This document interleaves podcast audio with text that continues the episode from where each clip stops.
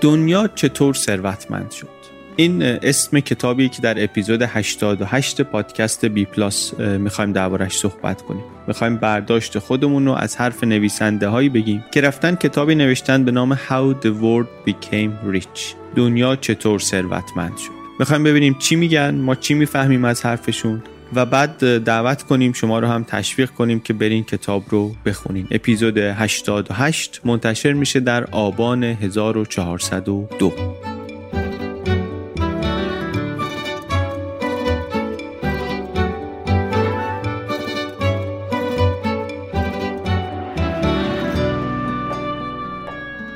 سلام. من علی بندری هستم.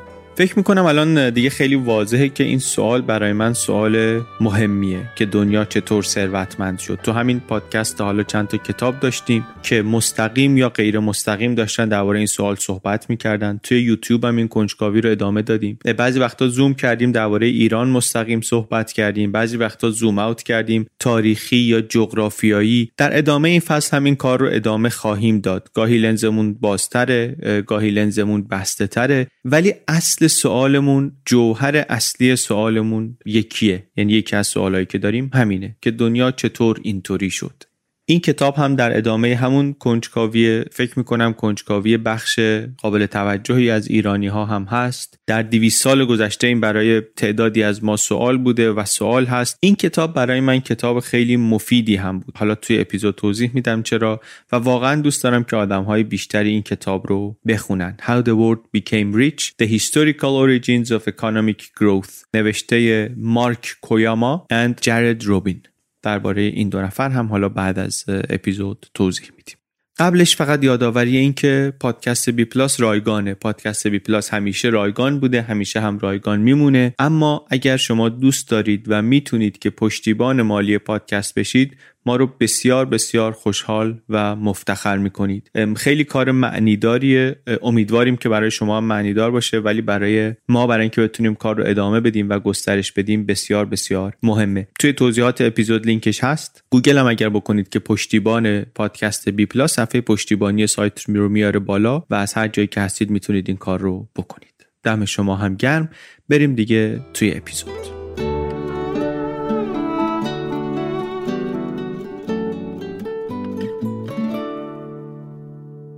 دنیا چطوری ثروتمند شد؟ کتابی که عنوانش همچین سوال شفافیه دیگه موضوعش خیلی فکر می‌کنم توضیح لازم نداره. قشنگ معلومه که دنبال چی می‌خواد بره. می‌خواد درباره توسعه اقتصادی صحبت کنه. با نگاهی به تاریخ جهان تاریخ تکنولوژی تاریخ اقتصاد مخصوصا تاریخ این 200 سال گذشته و ببینه که چه ایده هایی چه فکرایی چه کارایی چه تصمیمایی زمین ساز این رشد اقتصادی شدن. و البته خب تکلیف هم مشخصه از همون اول. اینطوری نیست که یک توضیح طلایی داشته باشیم که اگه اونو بفهمیم اونو بدونیم دیگه ما اما برامون حل میشه. یه راه حلی هست که او فهمیدم که دنیا چطوری ثروتمند شد. دیگه حالا هر جای دیگه هم که بریم همینو می‌تونیم استفاده کنیم. هر کشوری بخواد رشد کنه همون راهو باید بره. راه جزینی وجود نداره. هم به صورت تئوری نظری می‌دونیم که اینطوری نیست. هم در عمل دیدیم که دنبال این کپی کردن های بی ملاحظه استراتژی های توسعه رفتن چقدر اصلا می‌تونه خرابتر کنه وضع رو. ولی خیلی دوست داریم آدمایی رو پیدا کنیم که یه بخشی از داستان رو حداقل بتونن توضیح بدن. یه تئوریایی رو پیدا کنیم که داستان توسعه رو در یه جاهایی از دنیا قشنگ بتونه برامون توضیح بده و خیلی خوشحال میشیم که آدمایی پیدا کنیم که نه تنها یه همچین تئوریایی داشته باشن یا بتونن همچین تئوریایی رو توضیح بدن بلکه بتونن اینا رو دستبندی کنن. یک کتابایی که مثلا بیان بگن سوال اینه و تا حالا برای این سوال این جواب ها داده شده که جواب های معقولی هستن هر کدومشون یه چیزهایی رو توضیح میدن ما اینطوری می‌تونیم برای شما دستبندی کنیم. این کتاب از اون کتاب های کمیابیه که این کار رو می‌کنه. نصف کتاب عملا یعنی این کتاب عملا دو بخشه. نصف اولش بررسی نظریات دیگرانه یه جور لیترچر ریویوه جوابهای معتبریه که دیگران به این سوال دادن که دنیا چطور ثروتمند شد. نصف دیگرش نتیجه تحقیقات و کارهای خود نویسنده هاست و با هم نگاه کردن به اون تئوری های گذشته با هم دیگه در کنار هم دیگه نگاه کردن. کاری هم که تو این بخش دوم می‌کنه این نیست که هر پاراگرافش خلاصه یه مقاله باشه تون تون گفته باشه. این کارو نویسنده می جای می‌گفت می‌گفت اون ابسترکت مقاله ها رو بریم چکیده هاشو بریم بخونیم این کارو برای ما می‌کنه. آمدن سعی کردن از کنار هم گذاشتن اینها یک تصویر جدید تری برای ما بسازن.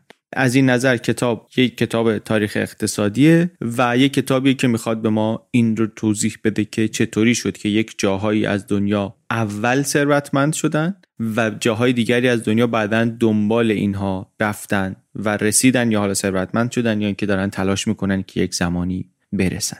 نویسنده های کتاب هم جرد روبین و مارک کویاما هستند جرد روبین تاریخ اقتصاد کارش بیشتر درباره تاریخ سیاسی و تاریخ مذهبی هم خاورمیانه و غرب اروپا تحقیق کرده و نوشته و اون آقای مارک کویاما هم باز کارش تاریخ اقتصاد در George Mason University و این هم زمینه کاریش تاریخی اقتصادی ترکیب اینها با هم دیگه است. حالا لینک هست در توضیحات می‌تونید که سابقه اینها رو هم برید ببینید.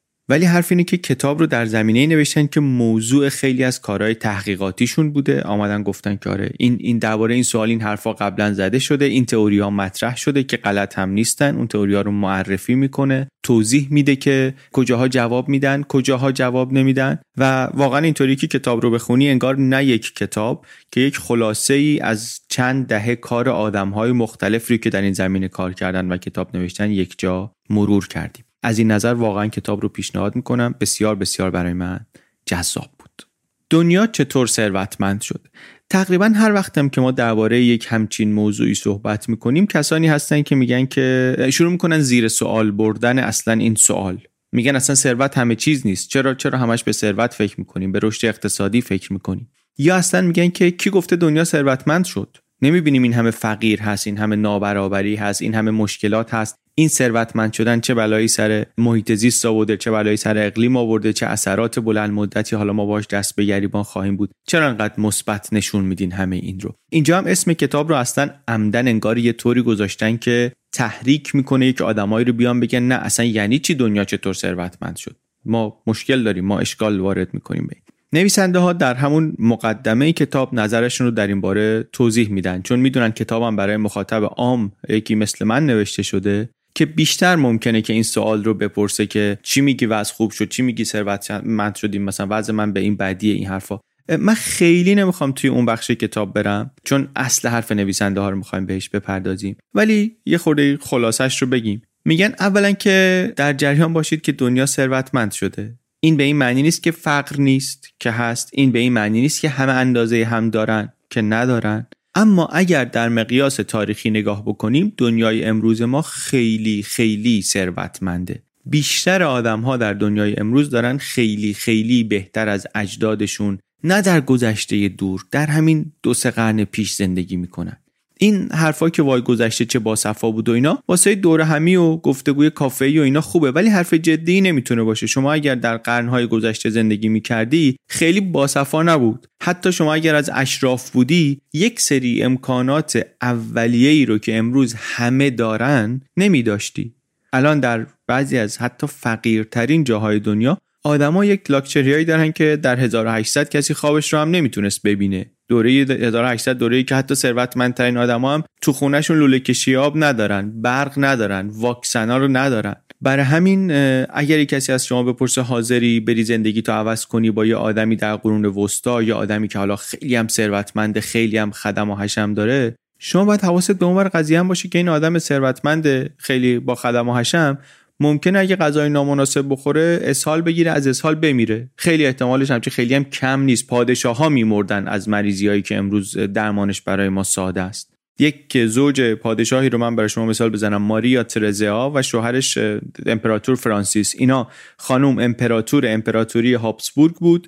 آقا امپراتور مقدس روم بود. یعنی اروپای مرکزی و شرقی و اینا همش سرزمین اینا بود. دیگه اینا غرق ثروت و قدرت و شکوه و امکانات بودن دیگه. زن و شوهر هر دو امپراتورای قدرتمند اروپایی همزمان سه تا بچهشون در کودکی از دنیا رفتن همین 250 سال پیش. و تازه دارم میگم اینا پادشاه بودن امپراتور اروپا بودن. وضع امپراتور و پادشاه و اشراف که اینه بقیه دیگه مشخصه که ول معطلن دیگه. زنی که می‌خواست بره بچه به دنیا بیاره انگار داشت می‌رفت جنگ. یعنی احتمال مردنش انقدر زیاد بود. واقعیت اینه که خب وضع خیلی بهتر شده. از نظر درآمد سرانه بیشتر دنیا الان وضعشون از بریتانیای 1800 که دیگه بریتانیا تاپ دنیا بود در 1800 خیلی بهتره. در این دو قرن گذشته خیلی ها از فقر خارج شدن. خیلی هم همچنان دارن از فقر خارج میشن. با همه مشکلاتی که در جهان هست. با همه مشکلاتی که در جهان هست. و همینطوری که ادامه پیدا بکنه در همین عمر ما یه عده زیادی بازم از فقر خارج خواهند شد. اینا به معنی این نیست که وضع الان همه جا خوبه و همه جا عالی و اینها. ده درصد جمعیت جهان الان با روزی کمتر از دو دلار دارن زندگی می‌کنن تقریبا. که خیلی زیاده. ده درصد خیلی زیاده که این سطح فقر رو داشته باشن. ولی دو قرن پیش 94 درصد جهان وضعشون این بود.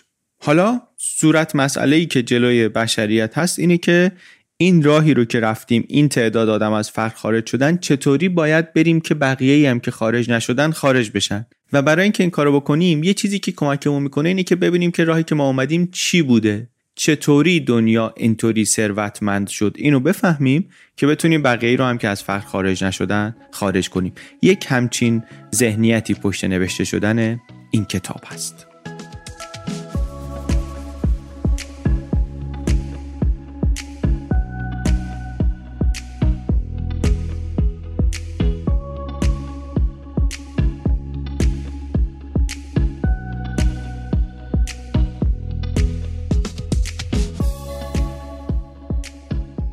موضوعی هم هست که خب الان بیش از یک قرنه که داره بهش فکر میشه.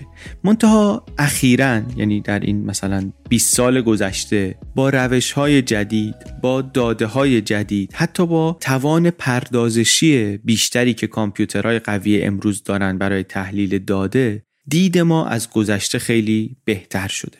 ممکنه فکر کنیم مثلا کامپیوترها قدرتمند بشن روی خیلی از علوم و شاخه ها تاثیر داره ولی دیگه رو تاریخ تأثیری نداره. ولی اینطوری نیست. روی مطالعه تاریخ هم تاثیر داره. برای همینم هم در این سالها کارهای ارزشمند و جدید زیادی شده در این زمینه. بیشترش مقاله های آکادمیکه. بعضیاش هم کتاب شده. و این کار ارزشمند خیلی ارزشمندی که کتاب می‌کنه اینه که همه اینا رو نه همه اینا رو تعداد زیادی از اینا رو برای ما مرور می‌کنه. خیلی از حرفایی که می‌زنه از همین مقاله های جدید میاد. برای منی که هیچ وقت مثلا نمیرم پیپرهای دانشگاهی رو در این موضوع بخونم این کتاب خب خیلی کتاب مفیدیه. من رو با اونها هم یه مقدار آشنا می‌کنه. پس سوال معلومه دنیا چطور ثروتمند شد؟ برای جوابش باید بریم کجا؟ باید بریم اونجایی که دنیا شروع کرد ثروتمند شدن. باید بریم اون پیچ تاریخی رو پیدا کنیم که دنیا توش پیچید؟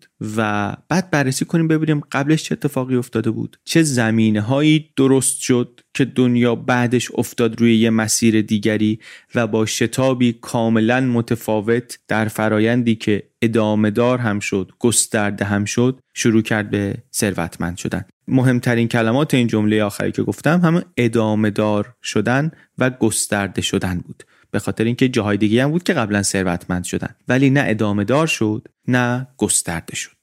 اون پیچ تاریخی اون زمان و مکان کجاست؟ یعنی از نظر تاریخی کجا می‌خوایم بریم؟ از نظر جغرافیایی کجا می‌خوایم بریم؟ می‌خوایم بریم به بریتانیای قرن 18 جایی که انقلاب صنعتی اتفاق افتاد. این داستان داستانیه که از بریتانیای قرن 18 شروع شد. یعنی از اینجا عنوان کتاب رو میشه یه طور دیگه هم بهش نگاه کرد. از اون سوال دنیا چطور ثروتمند شد می‌تونیم برسیم به اینکه خب داریم می‌پرسیم در واقع که چرا انقلاب صنعتی در بریتانیای قرن 18 اتفاق افتاد؟ چی داشت بریتانیای قرن 18 دو تا data point. چی داشت اینا که باعث شد این اتفاق اونجا بیفته؟ ما قبلا توی بی پلاس هم توی پادکست بی پلاس هم توی یوتیوب درباره این سوال و دوروور این سوال کنجکاوی زیاد کردیم. هم کتابایی داشتیم که مستقیم درباره این صحبت می‌کردن هم ویدیوهایی داشتیم که یه خورده غیر مستقیم یا مستقیم صحبت می‌کردن. و می‌دونیم هم که یک جواب تک علتی وجود نداره. اونطوری زیادی ساده کردنش اصلا کار خطرناکیه. ممکنه نسخه اشتباهی در بیاریم و ببریم بخوایم به مریضمون بدیم و تجربه پرهزینه ای برامون بشه. بر همین مشتاقانه اون بخشی رو که نظریه های مختلف رو مرور می‌کنه می‌خونیم و هیجان داریم که برسیم به اون قسمتی که نویسنده ها می‌خوان حرف خودشون رو از خلال اینها و از ترکیب اینها و از ملاحظه کردن اینها بهمون به بگن. یه خوبی این مرور کردن اینه که حتی اگر اون بخش دوم و حرف خود نویسنده ها رو نهایتا نپسندیم همین بخش اولش خیلی ذهنمون رو منظم می‌کنه. کلی کتاب و نظریه مختلف رو دستبندی می‌کنه بسته‌بندی می‌کنه و باعث میشه که دفعه بعد که خواستیم بهش فکر کنیم یه مقدار کارمون راحت تر باشه. به نظر من این کتاب اگه فقط همین کار رو هم می‌کرد باز به خوندنش میارزید. ولی چیزی که تحویل میده واقعا بیشتر از اینه. بریم حالا سراغ دونه دونه اون ایده هایی که گفتیم. ایده هایی هستن تا حالا دربارشون صحبت شده و پذیرفته شدن و کتاب نوشته شده و حرفای معتبری هم هستن. اولینشون هم جغرافیا.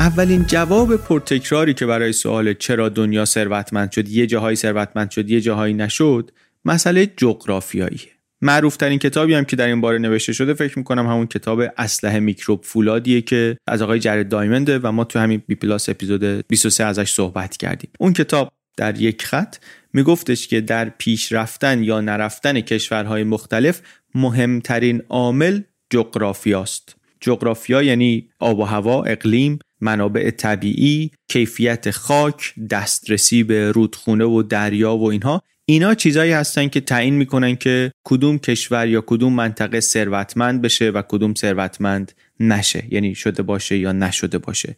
مثلا کشورهایی که لندلاکت هستن کشورهایی که محصور هستن در خشکی از این کشورها در آفریقا زیاد داریم در منطقه خودمون افغانستان رو داریم یه خود اون طرف در مغولستان رو داریم. اینا اصلا به دریا دسترسی ندارن یا خیلی خیلی محدود دسترسیشون. اینا مشکل جدی دارن برای اینکه تجارت رو توسعه بدن. از قدیم داشتن الان هم دارن. و جایی که حمل و نقل کالا سخت باشه بازار رونق نمی‌گیره و وقتی بازار رونق نگیره خب کشور توسعه پیدا نمی‌کنه. این مثلا یه مثال اینه که محدودیت جغرافیایی چقدر می‌تونه سخت کنه کار یک کشوری رو.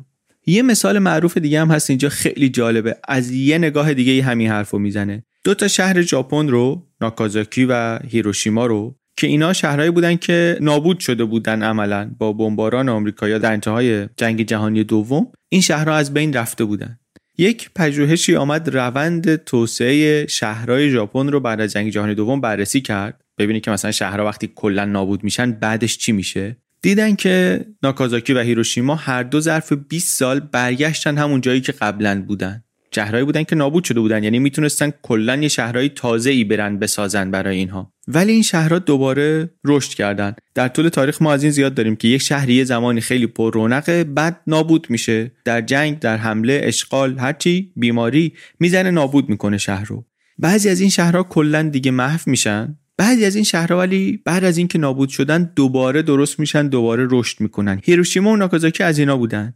و نکته اینجا موقعیت جغرافیایی این دوتا شهره. موقعیت جغرافیایی اینها برای اینکه رونق داشته باشن انقدر مناسب بود که حتی یک شک جدی خیلی خیلی جدی اونطوری هم نتونست مزیت جغرافیایی رو که داشتن از بین ببره.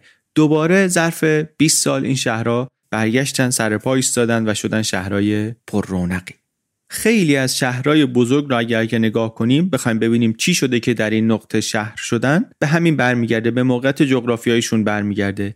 و در دوران قبل از صنعتی شدن این خیلی مهمتر هم بود. دسترسی به دریا دسترسی به رودخونه تو دنیایی که راه آهن هنوز وجود نداره. راه این که شما بار رو از جایی به جای دیگری ببری راه حمل و نقل رودخونه است. جاده که نیست که رودخونه است. رودخانه های بزرگ، آبراه ها، دریا اینا مهمترین راه جابجا کردن آدم و جابجا کردن کالاست. پس میشه تصور کرد که چرا جایی که به آب دسترسی داره شانسش برای رشد بیشتره. داستان ونیز کلش همینه. با اون همه مشقت شهر ونیز رو برای چی ساختن؟ چرا رونق گرفت؟ به همین دلیل. به همین دلیل دسترسی به آب. خیلی حالا بحث جغرافی فقط بحث دسترسی به آب نیست جنبه های دیگه هم داره. یه چیز دیگه جرد دایموند می‌گفت می‌گفت در طول تاریخ انتقال تکنولوژی تو مسیر شرقی غربی بوده. اگه دنیا رو فکر کنی یه محور افقی داره یه محور عمودی داره. در Millions of people have lost weight with personalized plans from Noom. Like Evan who can't stand salads and still lost 50 pounds. Salads generally for most people are the easy button right? For me, that wasn't an option. I never really was a salad guy. That's just not who I am.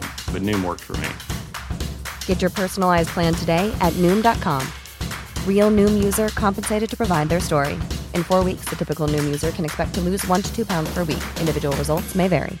Hey, I'm Ryan Reynolds. Recently, I asked Mint Mobile's legal team if big wireless companies are allowed to raise prices due to inflation. They said yes. And then when I asked if raising prices technically violates those onerous two year contracts, they said, What the f are you talking about, you insane Hollywood ass?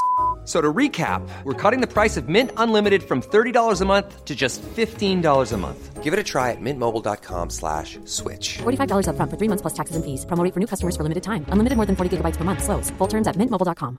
I'm Sandra, and I'm just the professional your small business was looking for. But you didn't hire me because you didn't use LinkedIn jobs. LinkedIn has professionals you can't find anywhere else, including those who aren't actively looking for a new job, but might be open to the perfect role, like me.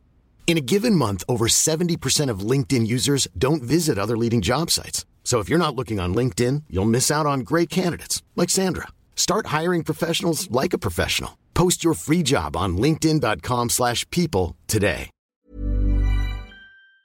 محور افقی انتقال تکنولوژی و انتقال ایده ها انتقال آدم انتقال کلا راحت تر بوده در محور افقی تا محور عمودی. محور افقی یعنی چی؟ یعنی خشکی یه قاره مثل اوراسیا مثل آسیا و اروپای چسبیده به هم. این کلش مثلا میشه یه محور افقی.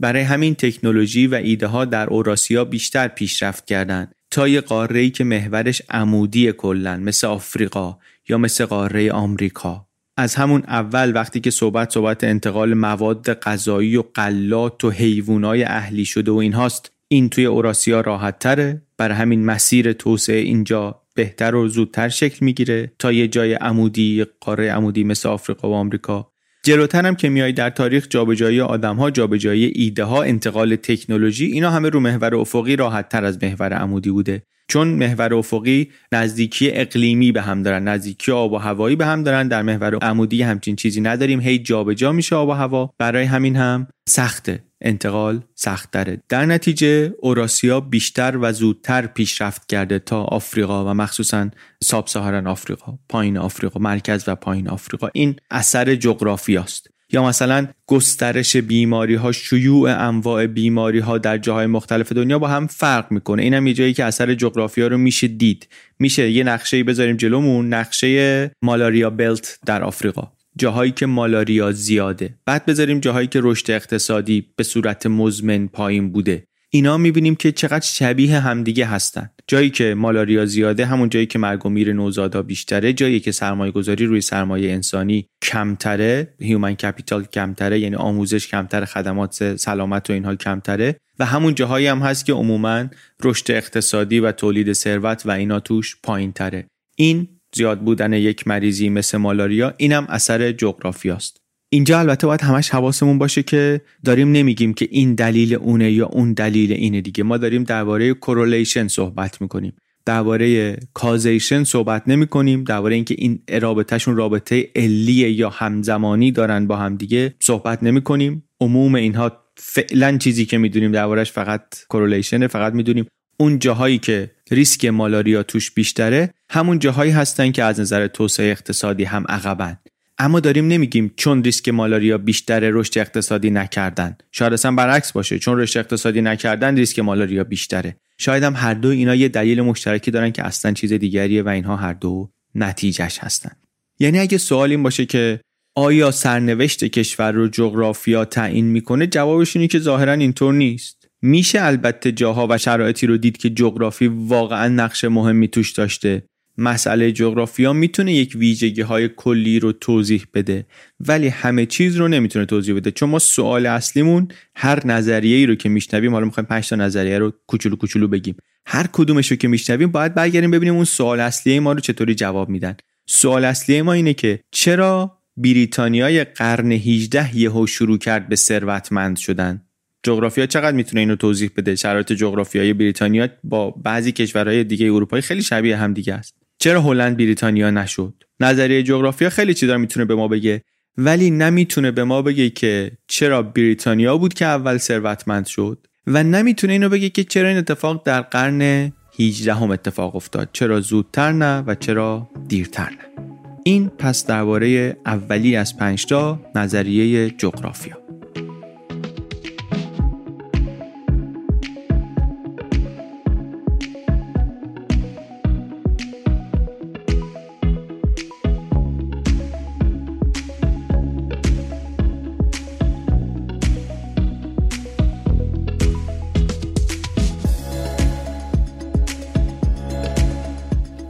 از جغرافیا که بگذریم دیگه چه جوابی به این سوال داده میشه؟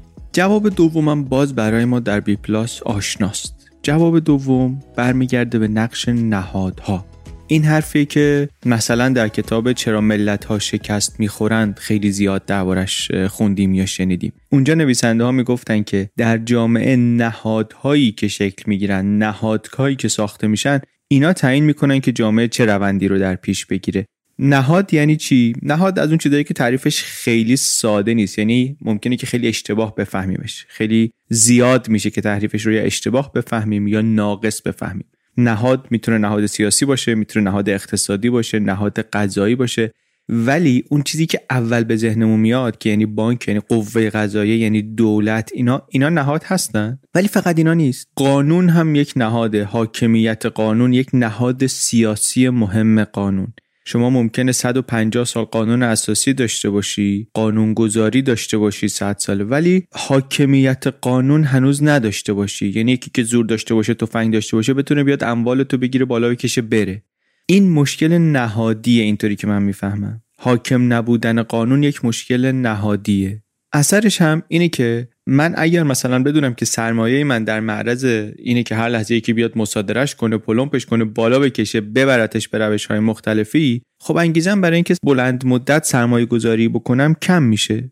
یه نمودار خوبی هم کتاب در این باره داره. چند تا نمودار خیلی جالب داره کتاب. یکی از جالباش همینه. نشون میده که کجاهای دنیا حاکمیت قانون بیشتره و کجاهای دنیا per capita GDP بیشتره. سرانه GDP بیشتره. و حداقل همزمانیشون اینا کاملا مشخصه که یک جاهای زیادی هستن که جاهای این که حاکمیت قانون توشون زیاده و GDP per capita هم زیاده. کشورهایی که میگیم توسعه اقتصادی بیشتری پیدا کردن و یا این کمتره و اون هم همزمان کمتره. ما یادمونه تو کتاب چرا ملت ها شکست می‌خورن یه مثال کلاسیکی که از اهمیت نهادها داده بودن نمونه کره شمالی کره جنوبی بود. می‌خواستم بگن که چرا جغرافیا اونقدری عامل مهمی نیست. نگاه کنید کره رو کره جنوبی و کره شمالی اساسا جغرافیاشون تفاوت معنیداری با هم نداره که. چیزای دیگه شون هم تفاوت زیادی نداره. اون چیزیشون که تفاوت داشته از اول نهادهاشون بوده. نهادهای متفاوت این دوتا کشور رو نهادها هم که میگیم در این مورد مثلا میشه فهمید که یعنی سیستم سیاسی دیگه صحبت درباره سیستم سیاسیه.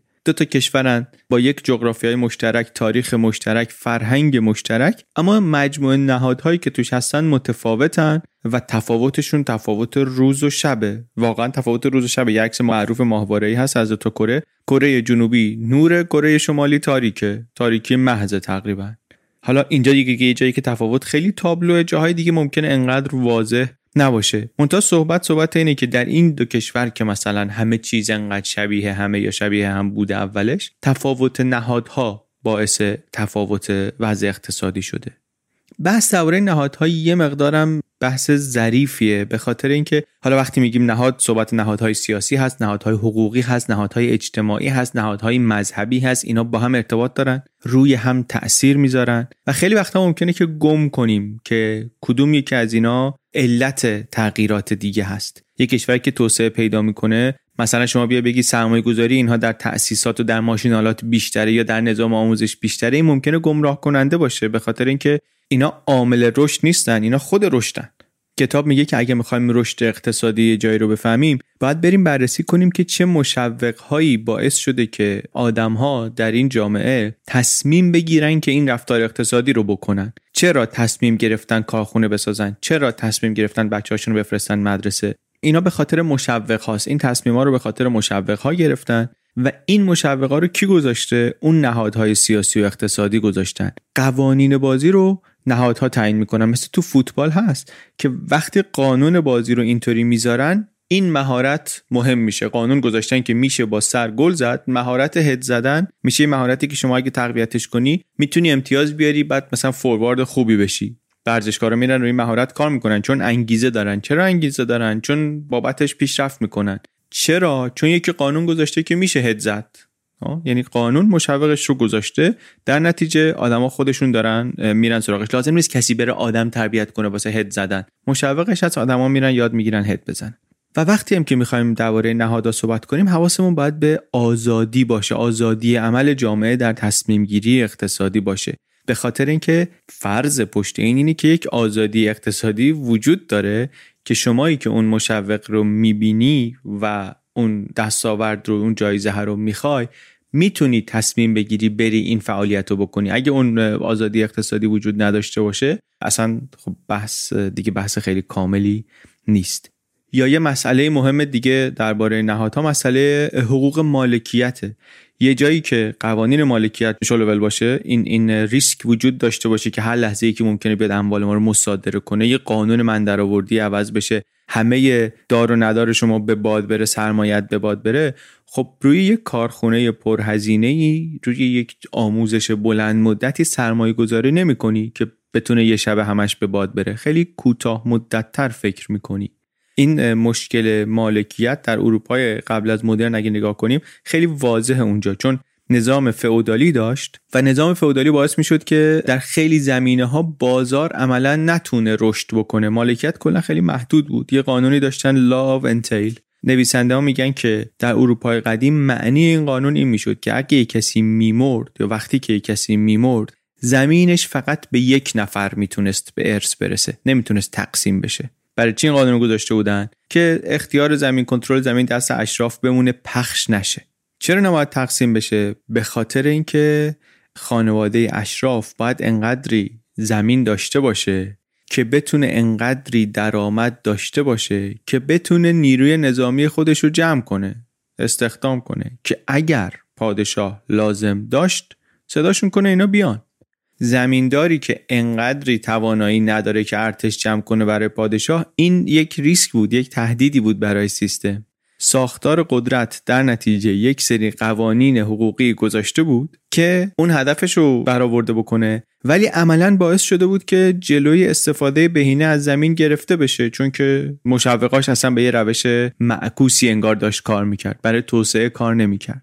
اینا رو داریم به عنوان مثال های میگیم که نهادها چطوری می‌تونن اثر مثبت یا اثر منفی بذارن روی توسعه یک جایی. یا اینکه قانونهای کشور از کجا آمده اینکه منشأ قوانین این کشور کجاست این می‌تونه اثر بگذاره. حالا جلوتر میگیم وقتی می‌خوای ببینی که چی شد بریتانیا شد جایی که انقلاب صنعتی توش اتفاق افتاد مثلا در فرانسه همچین اتفاقی نیفتاد خیلی از مطالعه ها نشون میده که به خاطر اینکه قوانین انگلیس نه خود قوانین بلکه اون پایه قوانین انگلیس English common law اینها خیلی بستر مناسب تری رو فراهم می‌کردن برای محافظت از سرمایه گذاری تا French civil law بر همینم سیستم قانونگذاری English common law در بریتانیا در کشورهای مستعمرات سابق بریتانیا این باعث شده بود که مشوق برای سرمایه‌گذاری اونجا بیشتر شده باشه رشد اقتصادی رو اول اینها تجربه بکنن. این جاهایی که English common law داشتن رشد اقتصادی رو زودتر تجربه بکنن. این یک نمونه ای از شکل اثری که نهادها می‌تونن بگذارن. یا حتی نهادهای سیاسی که اون چیزی که ما اول به ذهنمون میاد وقتی صحبت نهاد می‌کنیم. اینکه قید و بند زدن روی قدرت قید و بند زدن محدود کردن مشروط کردن قدرت حکومت چقدر کمک کرده چقدر زمینه ساز شده برای رشد اقتصادی. اینکه آیا این حکومت توش اینطوریه که حاکم هر کاری بخواد می‌تونه بکنه تقریبا یا اینکه نه یه نهادهایی هستن که دست و پاشو میبندن. اینجا هم باز نمونه خیلی زیاده. اون جاهایی که دست حاکم دست دولت دست قدرت انقدر باز نیست که هر کاری بخواد بتونه بکنه اینا عمدتا همون جاهایی شدن که رشد اقتصادی رو اونجاها دیدیم هم زودتر اتفاق افتاده هم با دوامتر اتفاق افتاده. بازم البته بگیم این یه قانون فراگیر رو بدون استثنا نیست. مثلا مثلا در کشورهایی که از شوروی جدا شدن اونجا نهاد دموکراتیک آمد ولی نتونست تضمین کننده رشد اقتصادی باشه. در عراق در جاهای دیگه که رفتن پروژه ملت سازی درست بکنن غربی ها آمریکایی یا اروپایی ها نهادایی بردن منتها نهاد در خلع کار نمی‌کنه. نرم هایی باید کنارشون باشن. بر همین تعریف نهاد رو هم یک خورده گسترده تر می‌گیرن بعضیا. نرم هایی باید وجود داشته باشن که بتونه این نهادهایی که داره یه جای دیگه کار می‌کنه اینجا هم کار کنه. همینطوری نمی‌تونی اونو برداری بذاری اونجا و انتظار نتیجه گرفتن داشته باشی. و البته نمونه های برعکسش هم داریم که یه جاهای نهاد سیاسی دموکراتیک قدرت مقید شده مشروط شده نیست. ولی رشد اقتصادی رو تجربه کردن به شکل معجزه آسان تجربه کردن. یا باید بیان بگیم که اونا استثناءن مثلا مثل چین و اینا یا باید بگیم اینا استثنایی هستن بر این قاعده. یا اینکه اونطوری که رابینسون و عجم اغلو صحبت می‌کنن بعدا ما توی بی پلاس توی کتابی بهش می‌رسیم. این رو یک شاهدی بگیریم بر اینکه حالا که در چین مثلا می‌دونیم سیستم سیاسی فراگیر نیست ولی داریم توش رشد اقتصادی می‌بینیم به مدلمون اعتماد کنیم و بگیم که پس این شاهدیه بر اینکه رشد اقتصادی در چین پایدار نخواهد بود. اینو حالا بعدا بهش برمیگردیم.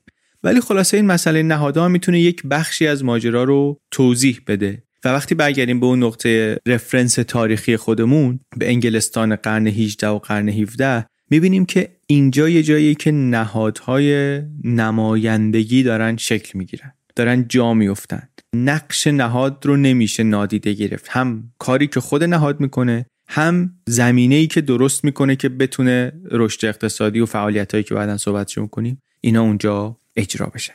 پس گفتیم یک جغرافیا دو نهاد. حالا می‌خوایم بریم از سه تای دیگه هم صحبت کنیم. پنج تا عامل اصلی رو می‌خوایم خیلی مروری و مختصر ازشون رد بشیم. جغرافیا نهاد. سومی عامل فرهنگ.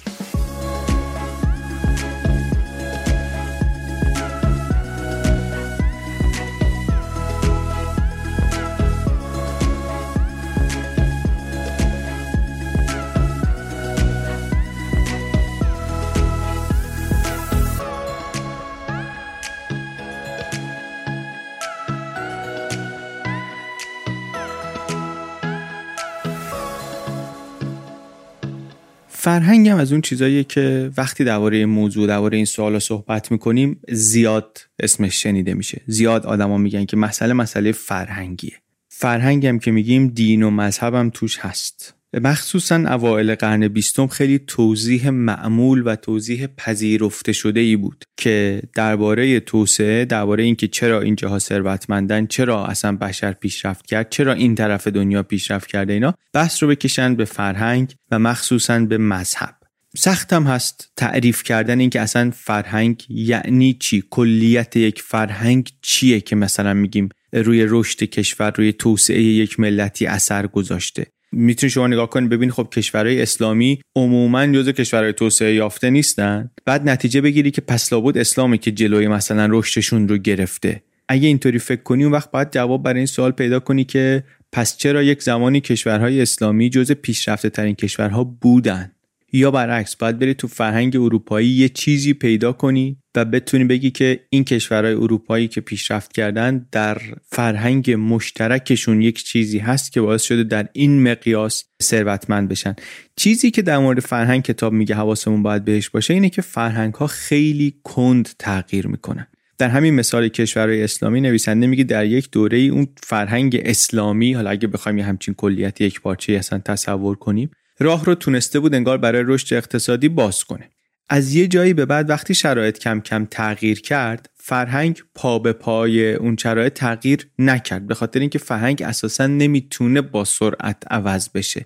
همیشه کنده همیشه لخته. از تحولات جا میمونه به بیان استعاری. جا میمونه سنگین حرکت می‌کنه و چون اینطوری شد راه رو برای رشد بست. از اون طرفش اگه بخوای نگاه کنی که چرا پیشرفت کرد مثلا اروپا برعکسش میشه حرفای حرفای شبیه حرف ماکس وبر. حرف وبر رو درباره فرهنگ پروتستان درباره روحیه کاری پروتستان درباره اخلاق پروتستان اینها شنیدیم. ما یه ویدیو هم مفصل تو یوتیوب دربارهش صحبت کردیم. سوال حالا این میشه که آیا اون نقش داشت؟ آیا این بود عاملی که باعث شد اروپا و مخصوصا بریتانیا اول ثروتمند بشن؟ شاهد هم زیاد داریم برای اینکه ببینیم رابطه همبستگی حداقل وجود داره بین مذهب پروتستان و رشد اقتصادی. منتها بازم ادعای این که این رابطه علیه ادعای راحتی نیست. اینکه این دلیل اون بوده سرراست نیست. همبستگی واقعا البته انقدری کنجکاوی برانگیز هست حداقل. که نیاز باشه که یک توضیح خوبی براش پیدا بکنیم. یک تحلیل اینه که مذهب پروتستان احتمالا تاکیدش چون روی آموزش بیشتر بود. باعث شد که آدما برن چیز یاد بگیرن و این تفاوت شاید از اونجا آمد. ولی باز مسئله همون مسئله اوله.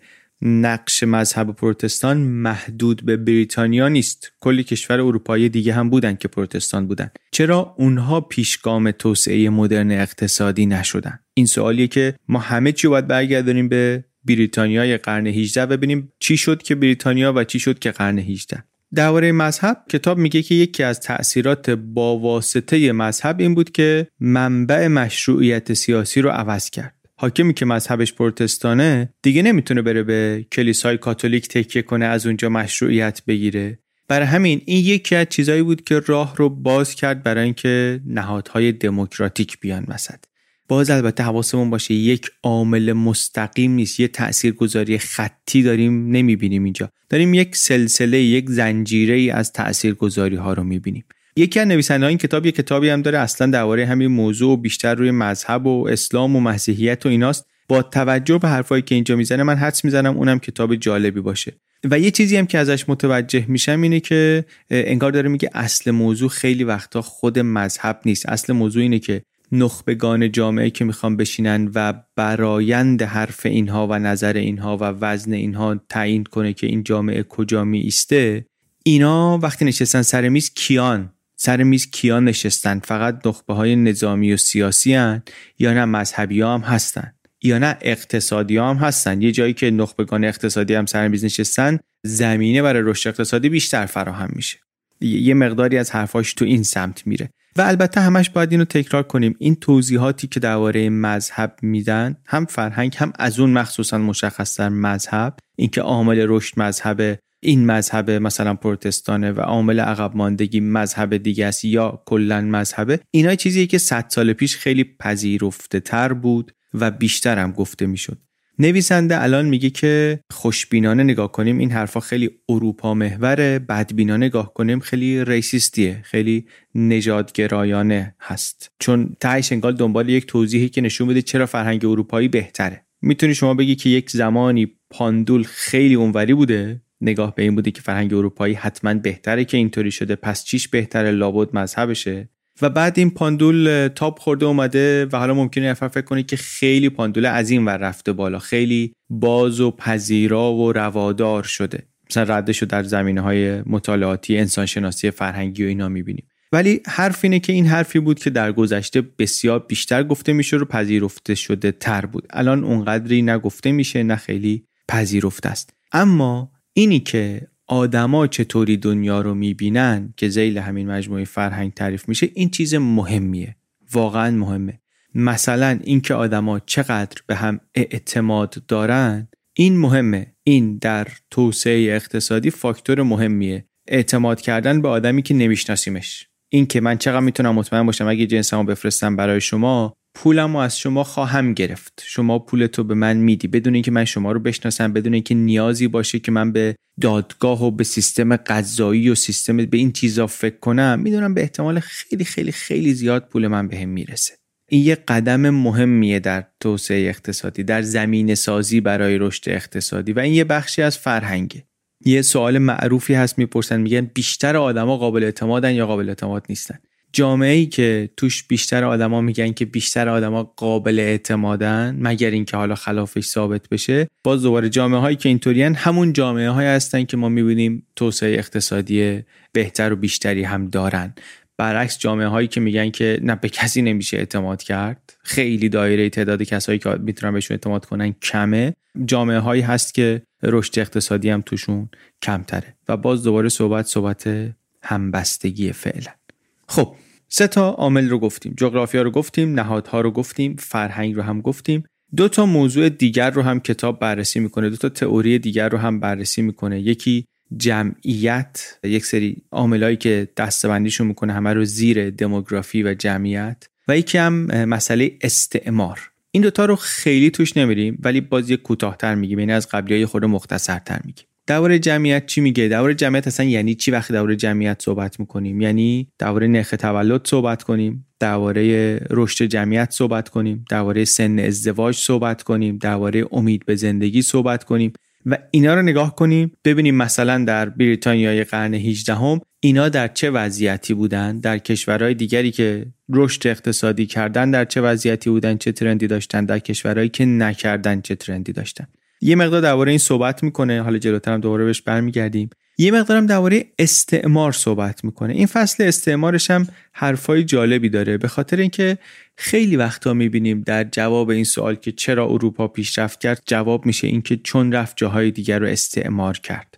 یک دوره استعماری بین سال 1500 تا 1950 اینا دوره استعماره. یه خورده حالا شورش رو زود داریم می‌گیریم دیگه. 450 سال تقریبا کشورهایی از اروپای غربی رفتن و این ور دنیای کشورهایی رو سرزمینهایی رو کلونایز کردن اصطلاحا استعمار کردن. معروفاش مهمتریناش قاره آمریکا رو آمریکای شمالی رو آمریکای جنوبی رو همه آفریقا رو از اون ور دنیا اون پایین تا استرالیا و همه آسیای جنوب شرقی و این طرف شبه قاره هند یعنی هند و پاکستان امروز رو نقشه رو باز دوباره نگاه کنیم یه تیکه کوچیکی از دنیا از اروپا در واقع از اروپای غربی چند تا کشور رفتن هر کدوم کشورگشایی اونور آبها و یه بخش بسیار بزرگی از دنیا رو گرفتن.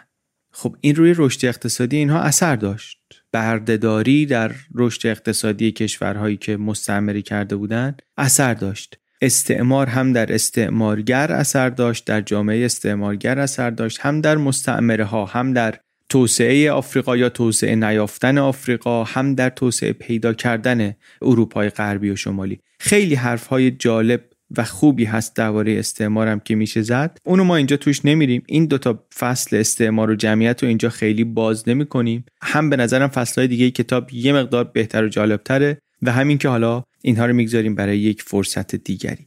ولی باز درباره هم جمعیت و هم استعمار مثل همون جغرافیا و نهادها و فرهنگ باز میگن که هیچ کدوم اینا چیزی نیست که بگیم منحصر بوده به بریتانیای قرن 18 در موضوع استعمار خب کشورهای دیگه قبل از بریتانیا وارد قصه شدن. چرا اونا اینطوری رشد نکردن؟ چرا این اتفاق برای اسپانیا و پرتغال نیفتاد؟ حتی اسپانیا انگار از استعمار متضرر شد. اون ثروت بادآورده ای که از استعمار به دست آورد اصلا راه رشدش رو مسدود کرد انگار. حالا حرفش که شد خیلی مختصر بگیم. یعنی در اسپانیا ترکیب ثروت حاصل از استعمار با نهادهای سیاسی متمرکز در اسپانیایی که سیستمش پادشاهیه و پادشاهیش هم مقید نشده هیچ جوره باعث شد که نهاد قدرت یعنی پادشاه و نزدیکانش اتفاقا به توسعه کمتر فکر کنن. یعنی نمی‌تونی این تیک آف کردن بریتانیا رو نمی‌تونی بندازی گردن استعمار. نمی‌تونی بگی به خاطر استعمار بود فقط. و البته هم که نمی‌تونی بگی که بی تأثیر بود.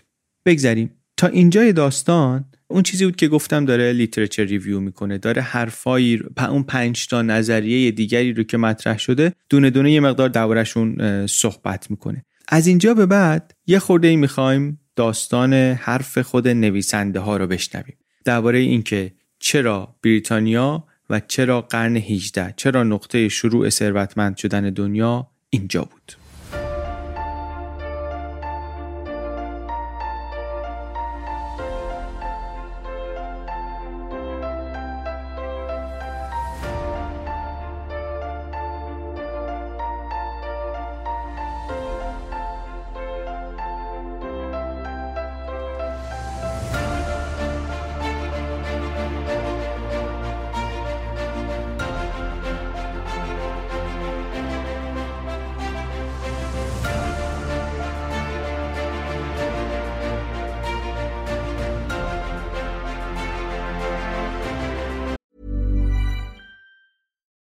Millions of people have lost weight with personalized plans from Noom, like Evan, who can't stand salads and still lost 50 pounds.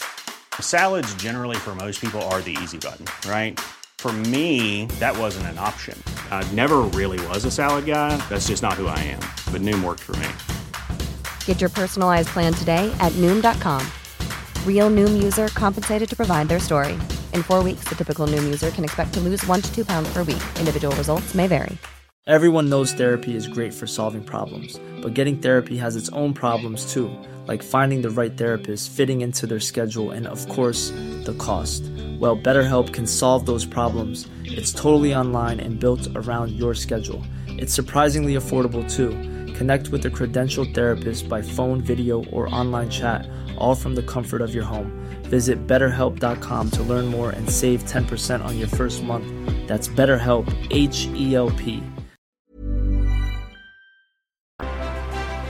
تا اینجای قصه اونجایی بود که گفتیم این پنج تا عامل مختلف رو میاد مرور می‌کنه و بعد به این نتیجه می‌رسه که هیچ کدوم اینها نمی‌تونن به تنهایی توضیح بدن که چرا بریتانیا و چرا قرن 18 هم شد اون نقطه ای که دنیا شروع کرد به ثروتمند شدن. این سوال سوال مهمیه به خاطر اینکه اینطوری نیست که هیچ وقت دیگه هیچ جای دیگه دنیا این شرایطی رو که بریتانیای اول قرن 18 داشته نداشته. شما در گذشته تاریخ که نگاه کنیم موقعیت های مختلفی بوده که وضعیت حداقل به خوبی همون اول قرن 17 بریتانیا بوده. می‌تونسته این اتفاق در جنوب اروپا بیفته. می‌تونسته در قرون وسطا در جنوب اروپا که رونق اقتصادی هم خیلی زیاد بود اونجا این اتفاق بیفته. می‌تونسته در چین اتفاق بیفته. چین تا سال 1500 تقریبا پیشگام تکنولوژی بود در دنیا. ولی اونجا سرعت ابداعات کند شد.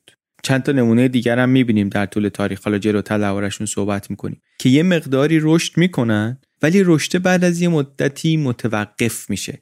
فرق رشدی که در بریتانیا شروع شد با ادوار قبلی تاریخی همینه. اینجا کند که نشد متوقف که نشد سریعتر هم شد و اصلا همین سریعتر شدنش و بعدا هم گسترش پیدا کردنش باعث شد که ما الان سوالمون این باشه که چی شد که دنیا ثروتمند شد. اون چیزی که از انگلیس شروع شد گسترش پیدا کرد به بقیه دنیا. نکته مهمی که چند جای کتاب حرفشو نویسنده ها می‌زنن و اصلا اصل حرفم انگار همینه اینی که یه چیز پیچیده ای مثل رشد اقتصادی حتما یک پدیده چند علتیه. نمی‌تونیم یک عاملی رو یک علتی رو جدا کنیم همه چی رو ربط بدیم به این. این چند تا علت و چند تا عامل هم قطعا همش به هم وابستگی دارن. اینو باید بدونیم. مثلا مثلا نهادها می‌دونیم که مهمن فوق العاده مهمن ولی اینم می‌دونیم که نهادها در خلع درست نمیشن. همون عوامل جغرافیایی که گفتیم می‌تونن باعث پیشرفت یا پیش نرفتن کشوری بشن اینا می‌تونن تغییر بدن نهادها رو هم یا تغییر دادن نهادها رو هم محدود بکنن. در اروپا بعضیا میگن که به خاطر ساختار جغرافیایی اروپا با کوهستانهای بلندی که داره در جنوب و مرکز اروپا به خاطر این جغرافیا بود که چند تا مرکز عمده قدرت جدا از هم کم و بیش اندازه هم همزور هم درست شد. هیچ که دیگه بعد از امپراتوری روم نتونست یه چیزی به اون عظمت درست بکنه همه اروپا رو بهش حکومت بکنه. عامل جغرافیایی توش مهم بود. و این به گفته آدمای خیلی مهمی اثر گذاشت روی نهادهایی که بعدا در اروپا درست شدن. یعنی چی؟ یعنی اینکه ما در اروپا نهادهای سیاسی خیلی قدرتمندی نداشتیم بعد از امپراتوری روم. اینکه نهادهایی که درست شدن ضعیف بودن قدرت‌های سیاسی که درست شدن ضعیف بودن. حاکمان اروپایی نتونستن یک امپراتوری قاره‌ای دوباره درست کنند رفت اروپا در اصطلاحا عصر تاریکی در دارک ایج. دیگه اون ثبات اقتصادی روم نبود اون نظام یک پارچه مالی و پولی روم نبود. رفته بود وارد دوره رکودی شده بود. این که داریم میگیم نتیجه اون وضعیت جغرافیایی بود تا حدی این باعث شد که قدرت سیاسی به تدریج جدا بشه از قدرت نظامی و از قدرت اقتصادی.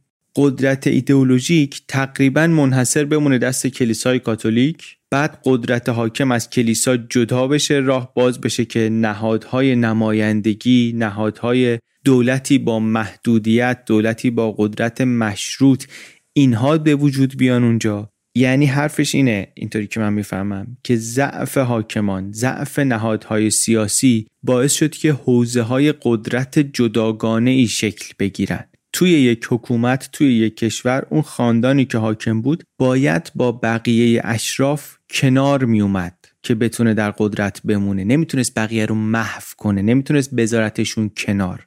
و این باعث می شد که رقابت بیشتر بشه و محرک رشد اقتصادی بشه و رشد علمی و تکنولوژیک اینا بشه. پس چی؟ پس جغرافیا اثر داره روی شکلگیری نهادها. اینو برای این تعریف کردیم. اینطور نیست که بتونیم بگیم یا نهادها بودن یا جغرافیا. اینا از همدیگه کاملا مستقل نیستن. یا فرهنگ رو هم شما نمی‌تونی کاملا مستقل ببینی از نهادهای سیاسی و اقتصادی. همه اینها و بعضی وقتا ترکیب اینهاست که گاهی راه میده به رشد اقتصادی گاهی راه نمیده. و در این موردی که ما داریم بهش نگاه می‌کنیم یعنی در قرن 18 بریتانیا راه رو باز کرد برای یک رشد اقتصادی بی سابقه. زوم داریم می‌کنیم یواش یواش حالا دیگه روی همون بریتانیای قرن 18 برای رشد اقتصادی یک سری پیشفرزایی میگیم لازمه. یک سری پیش شرطایی لازمه که همون عوامل کلی که این کتاب های مختلف گفتن. که ما حالا می‌خوایم بریم ببینیم بریتانیای قرن 18 درباره هر کدوم از اینا وضعش چی بود. در موضوع جغرافیا در موضوع نهادها در موضوع فرهنگ در موضوع استعمار در موضوع جمعیت وضع بریتانیای قرن 18 چی بود که ترکیبش باعث شد یک همچین اتفاقی توش بیفته؟ چی شد که بریتانیا انقدر از بقیه کشورهای اروپای غربی متفاوت شد؟ این مخصوصا جالبتر میشه وقتی دقت کنیم که اون اولش فقط بریتانیا نیست که این شرایط رو داره. اصلا فقط هم بریتانیا نیست که جدا میشه حتی از بقیه. اولش گزینه های دیگری هم هستن که نگاه کنی شرایط اولیه رو دارن. همه اینا هم می‌تونستن تیک آف کنن احتمالا. ولی در واقع نکردن. نکردن و در بریتانیا بود که مجموع این شرایط یه طوری بهینه شد شرایط رو بهینه کرد. که بریتانیا اون تیک آف رو کرد. کی ما داریم همش میگیم قرن 18 ولی باید یه خود قبلترش رو نگاه کنیم دیگه. قرنهای 16 و 17 رو هم باید نگاه بکنیم چون قرنهای 16 17 یک جدایی در اروپا اتفاق افتاد که اتفاق خیلی مهمیه. مرکز اقتصادی اروپا از جنوب از دولت شهرهای ایتالیایی منتقل شد به شمال غربی. شمال غربی اروپا اون جاییه که توش حالا غرب غربش پرتغال و اسپانیا رو می‌بینی فرانسه رو می‌بینی هلند رو می‌بینی بریتانیا رو می‌بینی. مرکز اقتصادی در قرن 16 و 17 منتقل شد از جنوب از دولت شهرهای ایتالیا به اینجا. یک داستان خیلی خلاصه ای که درباره این انتقال میشه تعریف کرد اینه که وقتی میگیم دولت شهرهای ایتالیا یعنی چی؟ یعنی ونیز یعنی فلورانس. و اینها جاهایی بودن که خیلی رونق داشتن. منتها رونق اینها انگار باعث شده بود که تاجرها سعی کنن قدرت اقتصادی رو که دارن تبدیل کنن به قدرت سیاسی. معلوم هم هست چرا دیگه. کسی که پول داره تلاش می‌کنه که پولش رو بیشتر کنه. یه راهش برای اینکه پولش رو بیشتر کنه اینه که اصلا بیاد روی فرایندهای سیاسی تاثیر بگذاره. یک مسئله هم در حکومتداری همینه. حالا سیستم دموکراتیک باشه غیر دموکراتیک باشه. یک مسئله اینه که چیکار کنیم که پولدار نیاد سیستم رو به هم بزنه برای اینکه پولش رو بیشتر بکنه. چون اتفاقا این قضیه آخرش بلاش به سر خود پولدار هم میاد.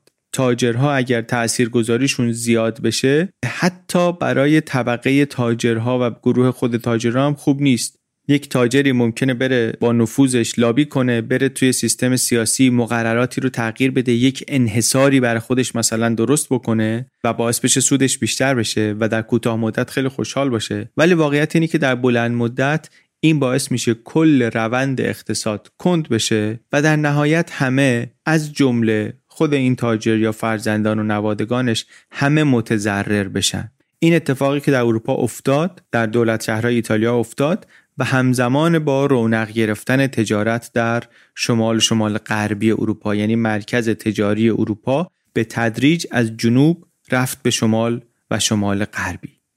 حالا شمال غربی داره از چی رونق می‌گیره اقتصادش؟ از جمله با استعمار از جمله با تجارت در اقیانوس اطلس و استعماری که میرن سرزمین های جدید رو می‌کنن. کیه که میگیم در شمال غربی داره اینطوری رونق می‌گیره؟ الان دیگه داریم صحبت بریتانیا رو می‌کنیم صحبت هلند رو می‌کنیم ولی ما می‌دونیم که فقط اینا نبودن که استعمار می‌کردن. پس اسپانیا چی؟ پس پرتغال چی؟ چطوریه که نقش استعمار در اسپانیا منجر به شکوفایی اقتصادی نشد ولی در بریتانیا و در هلند شد. نویسنده ها میگن به خاطر اینکه نهادهاشون متفاوت بود. می‌بینیم داریم دونه دونه این عاملا رو نگاه می‌کنیم می‌بینیم که اینا ترکیبشون با همدیگه انگار باعث این شده در بریتانیا. یعنی چی نهاداشون متفاوت بود؟ یعنی اینکه اون چیزی که ما امروز بهش میگیم پارلمان و سابقش برمیگرده به یک چیز دیگری مثل مجمع مشورتی یه جایی که اشراف و بزرگان دینی و افراد برجسته شهری و اینها می‌رفتن یک نقش محدودی داشتن در کنترل قدرت حاکم. در ایران هم می‌دونیم وقتی قرن 19 داشت اولین چیزای شبیه پارلمان شکل می‌گرفت یک همچین مجلس های مشورتی بود. تو تاریخ فرانسه هم می‌دونیم که مجلس های مشورتی بود اول که آمده بود. انتخابی هم نبود. اصلا بعضی وقتا خود شاه تعیین می‌کرد اینها رو. مال صحبت قرنها پیش البته. ولی نکته اینه که این پارلمان نقشش و قدرتش این همه جای یکی نبوده. در اسپانیا بوده یک نهادی بوده به نام کورتز انگار که تقریبا هیچ کاری از دستش بر نمی آمد. ولی در هلند و در بریتانیا داستانی نیست. اونجا قدرت بیشتر شده بود. چرا قدرت بیشتر شده بود؟ به خاطر اینکه یک عنصر فرهنگی اصلاحات دینی پروتستانی باعث شده بود که مشروعیت سیاسی از مشروعیت دینی جدا بشه. یعنی چی؟ یعنی دیگه حکومت نمی‌تونست همه مشروعیتش رو از دین بگیره. جایی نداشت که بهش تکیه بکنه. نیاز داشت که با اشراف با نهادها و مراکز قدرت دیگه چانه زنی بکنه. در نتیجه قدرت چانه زنی اشراف در بریتانیا از مثلا اسپانیا بیشتر بود. خیلی با جزئیات کتاب توضیح میده که نهاد پارلمان در بریتانیا چطوری تغییر کرد. جزئیاتشو واقعا ما اینجا نمیگیم نمی‌خوایم بریم توش. ولی این خط سیر کلیش رو که نگاه بکنیم که عوامل مختلف ببین من تو این مثلا چند دقیقه گذشته که صحبت می‌کردم هم صحبت فرهنگ رو کردم هم صحبت جغرافیا رو کردم هم صحبت استعمار رو کردم هم صحبت نهادا رو کردم. ترکیب این عوامل مختلف این نتیجه غیر قابل پیش بینی رو به بار آورده. کتاب میگه هم در هلند هم در بریتانیا همین تکسر نسبی نهادهای قدرت باعث شد که اون اتفاق نیفته که در اسپانیا افتاده بود. اون اتفاقی نیفته که قبلترش در دولت شهرهای ایتالیایی افتاده بود. گفتیم در دولت شهرهای ایتالیایی وقتی تجار قدرت گرفتن رفتن انگولک کردن ساختار سیاسی برای اینکه منافعشون رو زیاد بکنن در نتیجه آخرش همه ضرر کردن. از جمله خودشون هم ضرر کردن. رونق از ونیز و فلورانس رفت. کی ضرر کرد؟ اسپانیا هم اگه بخوای نگاه کنی چی شد که اسپانیا از استعمار اونطوری که بریتانیا بهره برد بهره نبرد برمیگردی به همین. پول باد ای که تجارت در اون طرف اقیانوس اطلس براشون آورده بود و استعمار و بردهداری مستقیم به دست حکومت براشون آورده بود بیشتر باعث ضررشون شد. در حالی که بریتانیا و هلند هم همین کارو می‌کردن. رونق تجارت در اقیانوس اطلس بردهداری استعمار ولی نتیجه که اینا گرفتن از قصه متفاوت بود. عامل جغرافیایی یکی بود. نهادهای سیاسی متفاوت بود. نتیجه هم که گرفتن متفاوت بود. می‌بینیم چطوری ترکیب جغرافیا و نهادها و فرهنگ مرکز اقتصادی رو آورد به شمال غرب اروپا آورد به هلند آورد به بریتانیا. یعنی داریم نزدیک میشیم به جواب دیگه. ما البته جوابمون توش هلند نداره بریتانیا داره. باید ببینیم حالا هلند رو چطوری می‌ذاریم کنار. ولی تا اینجا فهمیدیم چطوری یه گزینه های دیگری حذف شدن. اومدیم به غرب اسپانیا و پرتغال هم حذف شدن. داریم می‌رسیم به اصل اصل قصهمون که بریتانیاست. هنوز البته کار تموم نشده. باید هلند هم بتونه حذف کنه. باید نشون بده که چی شد که بین هلند و بریتانیا. بریتانیا بود که تونست اوج بگیره و موتور رشد پایدار اقتصادی رو برای دنیا روشن کنه دنیا بعدش ثروتمند بشه. ولی تا همینجاش هم به نظرم کار خیلی قشنگی کرده و خیلی دست ما رو گرفته. قدم به قدم حرفش رو به ما زده و نشونمون داده که چرا رسیدیم حداقل به این دوتا کشور. از اینجا به بعدش جالب ترم میشه به نظر.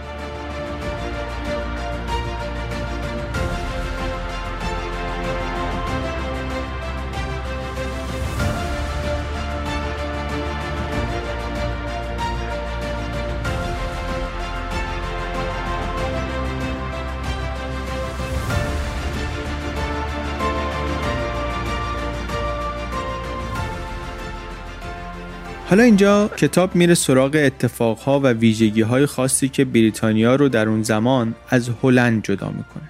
و اون اتفاق چیزی که می‌شناسیم بهش معروف انقلاب صنعتیه.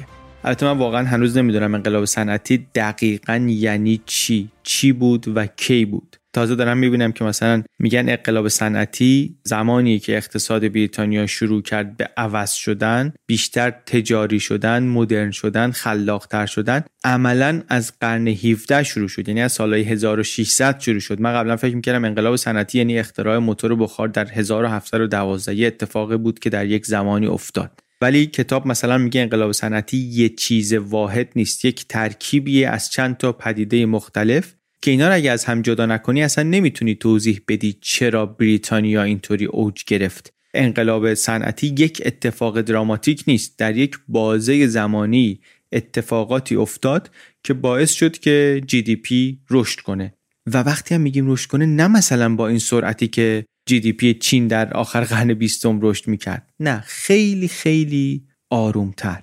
اما همچنان انقلاب بود. همچنان انقلاب بود. این رو هم باید بفهمیم که چرا. چند تا تغییر مهم از قرن 17 شروع شدن ادامه دار شدن تا نهایتا انقلاب صنعتی در بریتانیا اتفاق افتاد و بعد همه دست به دست هم دادن در قرن 18 و 19 دنیای جدیدی درست کردن.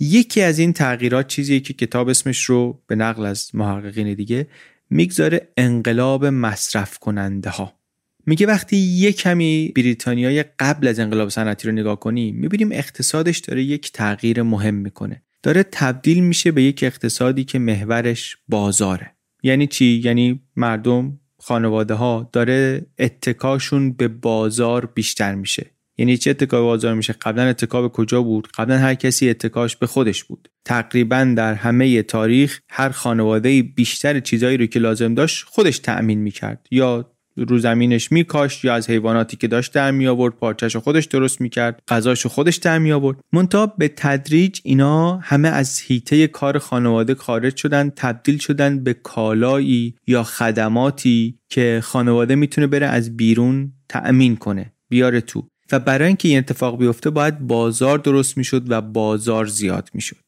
گسترش بازار یعنی اینکه تقریبا هر چیزی رو شما بتونی بخری و بفروشی هر کالایی رو بتونی تولید کنی ببری یه جای دیگه ای بفروشی. برای اینکه بتونی ببری جای دیگه باید راه وجود داشته باشه. باید شبکه از راه ها و کانال های آبی درست شده باشه که اتفاقی که در بریتانیای قرن 18 افتاد. خیلی رشد کردن اینها. زمین ساز انقلاب مصرف کننده ها اینا بودن. باید امنیت وجود داشته باشه. باید نظام پولی وجود داشته باشه. یعنی همه این عواملی که از اول چند بار مرور کردیم اینا همه باید باشن که بتونه این انقلاب مصرف کننده ها اتفاق بیفته. یه موضوع دیگری که در آستانه انقلاب صنعتی چشمگیره وجودش چشمگیره این مسئله کشاورزی سرمایه‌داریه. این هم یکی از تحولات خاصیه که در بریتانیا اتفاق افتاده. در مقایسه با بقیه اروپا در بریتانیا کشاورزی خیلی تجاری شده بود. یعنی چی؟ یعنی اینکه دیگه خانواده نگاهش به این نبود که به اون اندازه تولید کنم که می‌خوام مصرف کنم.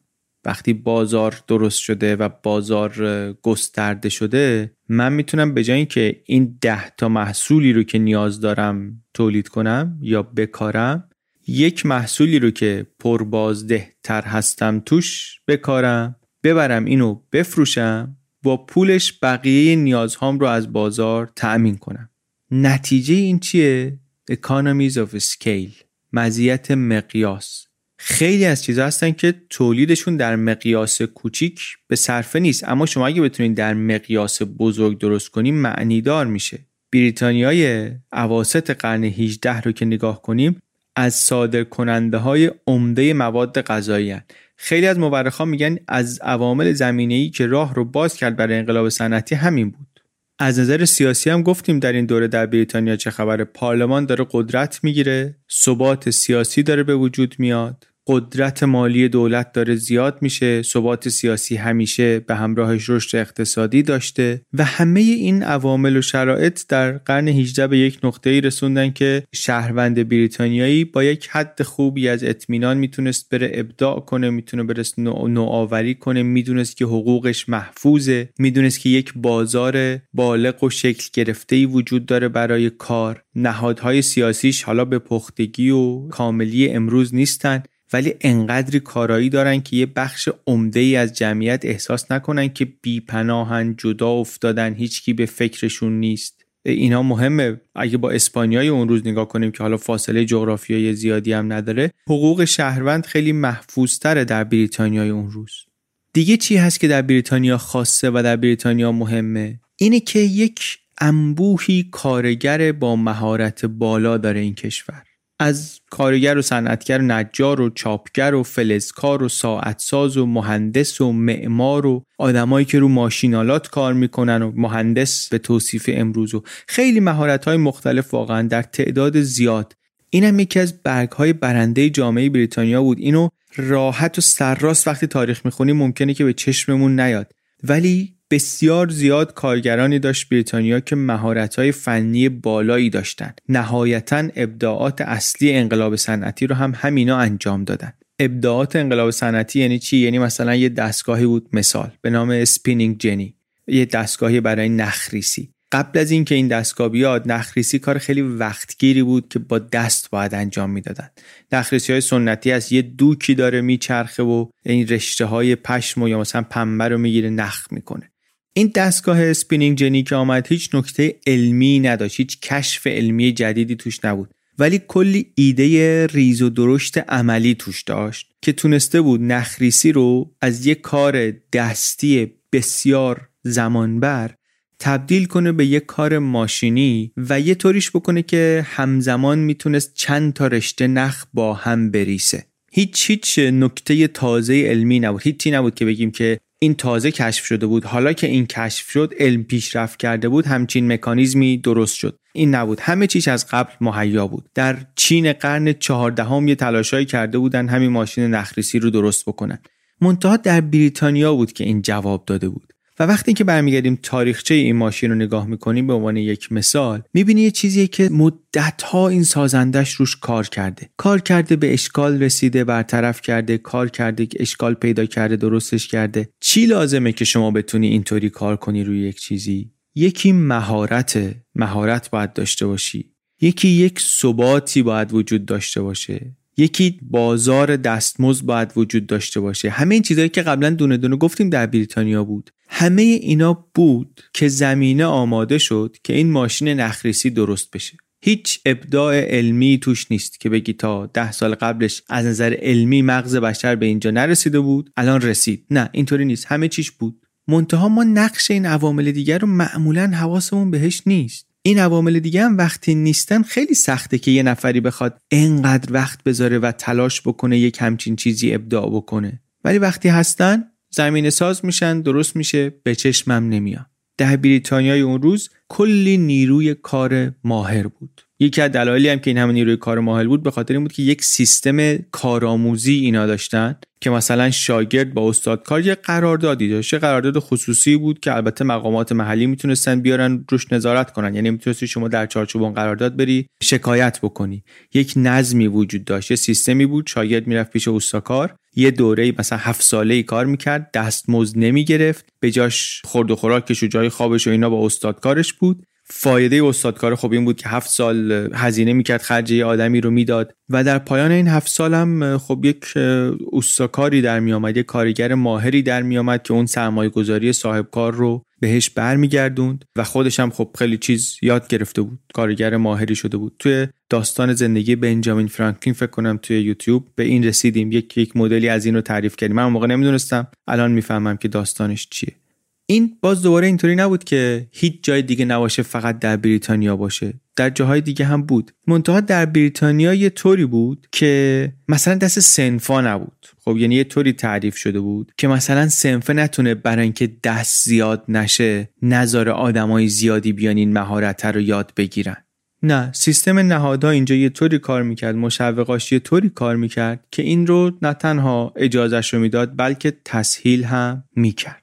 خیلی زوم کردیم رفتیم توی بریتانیا قرن 18 یه مقدار بیایم بیرون چون ما همش داریم میگیم که چرا این اتفاقات در بریتانیا افتاد در جاهای دیگه نیفتاد. بیایم بیرون ببینیم مثلا این جاهای دیگه که میگیم چیه؟ کجاها هستن؟ که میگیم شرایط شبیه این رو داشتن و بعد دوباره برگردیم به اینکه چرا اون جاها نشدن اینجا شد. مثال مثال از جاهای دیگه دنیا که خیلی از شرایط بریتانیای قرن 18 رو داشتن یعنی بعضی از شرایط بریتانیا قرن 18 رو داشتن ولی اون اتفاق و اون جهشی که در بریتانیا اتفاق افتاد اونجاها اتفاق نیفتاد. یک مثالش چین قرن یازده چین قرن یازده خیلی از شرایط رو داشت. یک مثال دیگهش بغداد. بغداد قرن 9 و ده بزرگترین شهر دنیا بود مال دوره‌ای که خاورمیانه پیشرفته تر از اروپا بود. یک مثال دیگهش دولت شهرهای ایتالیایی گفتیم در دنیای رنسانس با استاندارد اون روز خیلی پر رونق بودن. یک مثال دیگهش که دیگه خیلی نزدیک به بریتانیا هلنده. Dutch Republic نهادهای خیلی خوبی داشت. حقوق مالکیت روشن مطمئن منظم توش تعریف شده بود. کشتی های تجاری هلندیا در اقیانوس اطلس می‌رفتن و میآمدن. یک مثال دیگهش اسپانیا و پرتغالیه که گفتیم امپراتوری استعماری بزرگی داشتن. اصلا خیلی بریم عقبتر شهرهای روم باستان پر بودن از ماهرترین نیروهای کار در کل اروپا. یا آتن در یونان باستان خب خیلی رشد اقتصادی داشت با داده های امروز. می‌تونیم ببینیم که داشت. هیچ کدومشون ولی اینها نه اندازه اتفاقی که توشون افتاد به اندازه بزرگی اتفاقی بود در بریتانیای قرن 18 افتاد. نه از اون مهمتر شروع یک فرایند برگشت ناپذیر گسترده ای شدن. اون جایی که همه این شرایط با هم فراهم شد بریتانیای قرن 17 و 18 بود که نهایتا باعث بروز انقلاب وقوع انقلاب صنعتی شد. بله چین قرن 11 نیروی کار ماهر خیلی زیاد داشت اوستاکار خیلی زیاد داشت ولی نهاد سیاسی که قدرت رو محدود کنه نداشت. چیزی که بریتانیا داشت برای همین بریتانیا take off کرد. GDP ش خیلی زیاد شد. البته GDP ش اول زیاد شد GDP per capita ش زیاد نشد. GDP ش زیاد شد. همزمان اولش جمعیتش هم کرد خیلی زیاد شدن. برای همین رشد سرانه GDP اونقدر زیاد نبود. جهش رو نداشت اول انقلاب صنعتی. ولی اتفاقی که متفاوتش کرد از جاهای دیگه اون لحظه نبود دو قرن بعدش بود. چون جاهای دیگه ای که رونق اقتصادی به وجود آمده بود یکی دو قرن بعد وضعیت مردم برگشته بود همون جایی که قبلش بودن یا حتی بدتر. حرف اینه که دوره رونق می آمد منتها دوره رونق بعدش منجر می شد به افزایش جمعیت. افزایش جمعیت باعث می شد با اینکه ثروت مثلا کلا بیشتر شده ولی سرانش بیاد پایین دوره رونق در طول تاریخ اینطوری بود که پشتش یک دوره افزایش فقر می آمد و این دیدی بود که اصلا خیلی از اقتصاددانا پیدا کرده بودن که اصلا سیستم همین طوریه اقتصاددان ها متفکرین برجسته که اون موقع به مسائل اقتصادی فکر می‌کردن الان میگیم اینا بدبین بودن که اینطوری فکر می‌کردن. ولی خب اینا داده های تاریخیشون رو نگاه می‌کردن به گذشته نگاه می‌کردن که اینطوری نتیجه می‌گرفتن. می‌گفتن قبلا هم این دوره های رونق به وجود آمده و بعدش فقر آمده. این دفعه ولی اینطوری نشد. یه چیزی که باعث شد این دفعه متفاوت بشه این بود که در بریتانیای قرن 19 نرخ باروری آمد پایین. یعنی به یه جایی رسید که دیگه مردم نمی‌خواستن تا جایی که میشه بچه درست کنن. قبلا اینطوری بود. وقتی که رونق میآمد تا می‌تونستن می‌خواستن بچه درست کنن و انقدر بچه درست می‌کردن انقدر جمعیت زیاد می‌شد که دیگه رونق از بین می‌رفتی رونق ته داشت دیگه. رونق نامحدود که نبود که. ولی اتفاق جالبی که در بریتانیا قرن 19 افتاد این بود که نمی‌خواستن تا هر چقدری که می‌تونن بچه درست کنن. و بعدش هم با جهش های بلند تکنولوژی در قرن 19 دیگه GDP per capita سرانه GDP هم جهش کرد و سطح دستمزدا و درآمد مردم هم رفت بالا.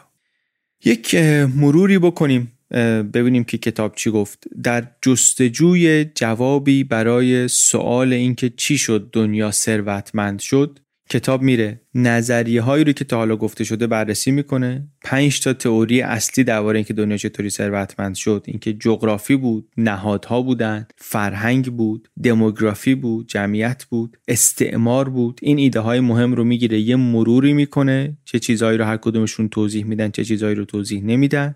و بعد حرف خودش رو می‌زنه. میاد نشون میده که شرایط بریتانیا در قرن 17 و 18 در آستانه انقلاب صنعتی چی بود؟ چطوری ترکیب این عوامل یک موقعیت یکه ای درست کرده بود که اونجا انقلاب صنعتی به وجود آمد و بعد این چطوری گسترده شد به آمریکا رفت به آمریکای شمالی و بعد به بقیه اروپای غربی و بعدتر شرق آسیا و جنوب شرقی آسیا و چین و بقیه جاهای دنیا. خیلی هم شفاف میگن که ما نمیگیم که نسخه واحدی برای همه دنیا وجود داره. نمیگیم همه جا داستان توسعهش یه جوره ولی اینو میگیم که تجربه هر جایی برای بقیه جاها درس های زیادی داره.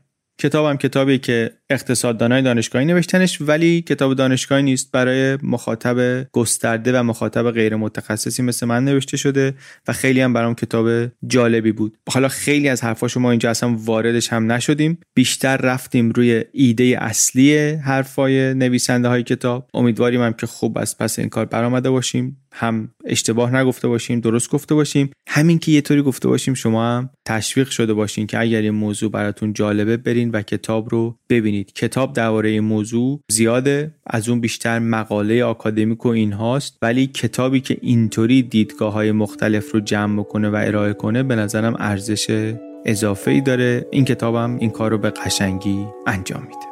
کتاب How the World Became Rich. دنیا چطور ثروتمند شد.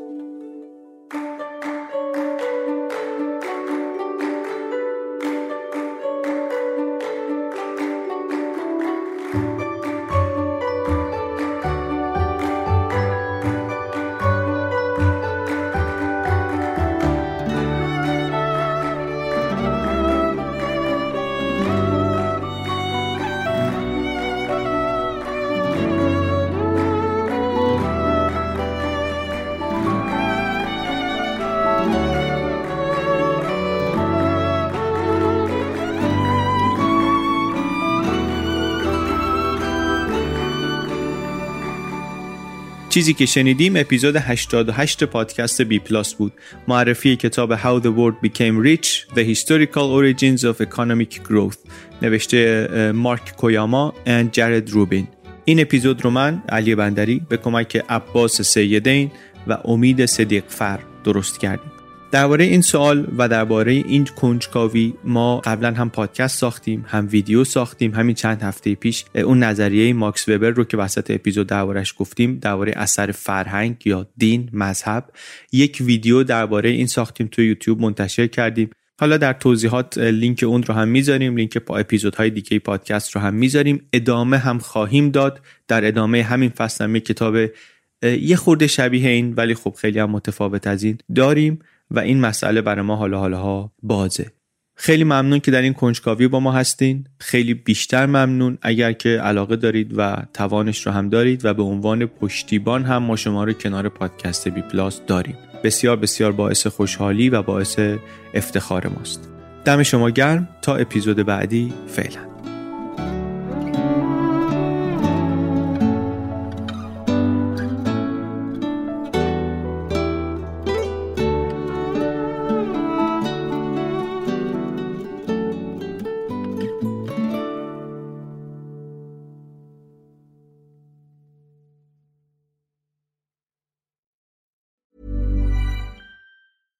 Hey, it's Paige DeSorbo from Giggly Squad. High quality fashion without the price tag. Say hello to Quince. I'm snagging high-end essentials like cozy cashmere sweaters, sleek leather jackets, fine jewelry, and so much more. With Quince being 50 to 80% less than similar brands.